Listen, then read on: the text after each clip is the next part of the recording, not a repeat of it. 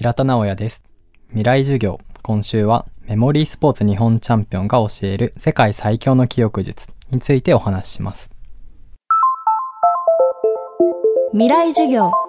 この番組は暮らしをもっと楽しく快適に川口義賢がお送りします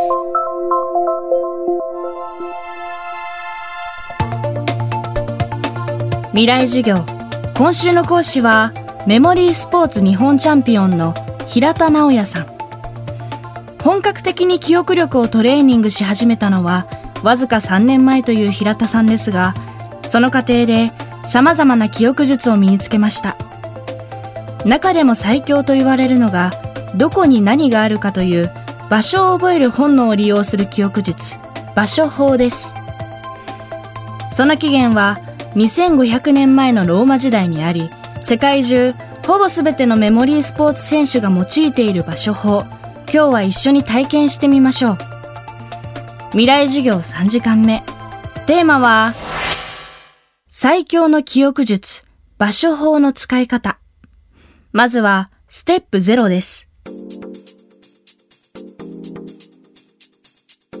そもそも場所法という記憶術は自分の身近な場所に覚えたい単語が置いてあるっていうような想像妄想することで覚えてしまうっていう技なんですけど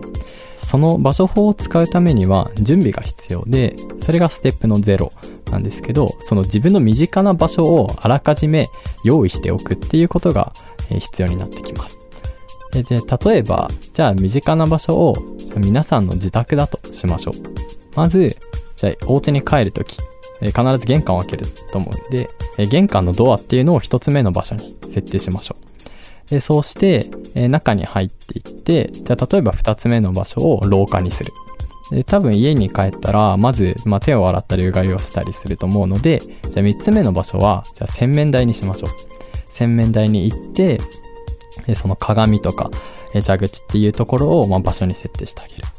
で4つ目。じゃあ次はじゃあちょっと疲れたから、まあ、ソファーで休もうかなって言ってじゃあ4つ目の場所をソファーにしてあげてでじゃあ5つ目の場所じゃあとりあえずここ最後にしてまあ寝ようかなって言ってベッドで寝る。5つ目の場所をベッドにしましょう。っていう風に、まあ、自分の行動の順番とか自分の家の中を時計回りに回ったり自分の中であらかじめルールを決めてこういう風に場所を設定してあげます。えこれがステップ0ですね。まずは記憶したいことを置く場所を作るというのが場所法のステップ0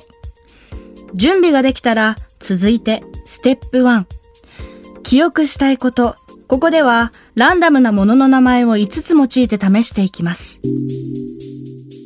雨携帯手帳ペン財布という5つの単語を覚えたいというふうにします。その時にステップ0で用意した場所に置いてある妄想想像をして、えー、覚えていきます。まず1つ目の単語。雨っていうのを覚えたいと。そういう時に、えー、1つ目に用意しておいた場所。玄関ですね。玄関のじゃあドアに飴が置いてあるっていう想像を頭の中でするんです。言葉として覚えるんじゃなくてそれをイメージに変えるっていうところは大原則です、え、インパクトに残るようなちょっと古代であったりちょっと普段じゃありえないなって思うような想像をしましょう、えー、例えば僕だったら、えー、お家に帰ってきてドアを開けようと思ったらそのドアにもうドアの一面に飴玉が貼り付けられてるっていうような想像をします、えー、2つ目の単語は携帯電話でした、携帯電話を2つ目の場所、廊下に置いてある想像をします。じゃあ今度は携帯電話をすごく巨大化させてみましょう。人の大きさぐらいあるすっごい大きい携帯電話が自分の家の廊下に置いてあって自分がえーと、家の中に入ろうとするのを邪魔してくる。そんな想像をしてみましょう、えー、3つ目。じゃあ手を洗おうと思って蛇口をひねったら蛇口から水ではなくて手帳が出てきた。っていうような想像をしてみましょうか。4つ目の単語は、えっと、ペンでした。自分が大切にしてたソファーになぜか大きいペンがぐさっとこう座る部分に刺さっていて自分の座るスペースがない。どうしようっていうような状況を、まあ、想像してみましょう。えそして最後ですね。じゃあ最後は財布。じゃあベッドに入ろうと思ったらもう布団がすごい盛り上がってて中に誰かいそうだ。自分は一人でこのお家に暮らしてるのに誰がいるんだろうと思ってこう布団をめくってみると巨大な財布が横になっていたっていうような場所を想像してみましょう。これがステップ1で場所に覚えたい単語を1個ずつ置いていくっていうようなステップでした。続いては記憶したことを取り出すステップ2いきましょう。え場所を1個目から順番に頭の中で辿っていくだけで大丈夫です。ちょっとやってみましょう。えまず場所の1つ目に、え移動します。え場所の1つ目は玄関でしたね。玄関のドアに大量の飴玉が張り付いてたっていうような、ま、想像が、ま、思い出されると思うのであじゃあ1つ目の単語は飴だったんだっていうことを思い出すことができます。これを場所の1から最後の場所まで順番にやってみます。えそうすると飴、え、携帯電話えー、手帳、ペン、財布という5つの単語を、まあ、思い出すことができたというわけで、まあ、ステップ2の完了になります。未来授業今週の講師はメモリースポーツ日本チャンピオンの平田直也さん今日のテーマは最強の記憶術場所法の使い方でした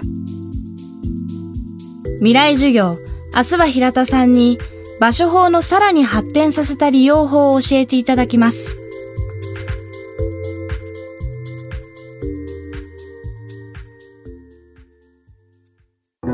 川口技研。階段での転落。大きな怪我につながるので怖いですよね。足元の見分けにくい階段でもコントラストでくっきり。白いスベラーズが登場しました。皆様の暮らしをもっと楽しく快適に川口技研のスベラーズです。未来授業。この番組は、暮らしをもっと楽しく快適に、川口技研がお送りしました。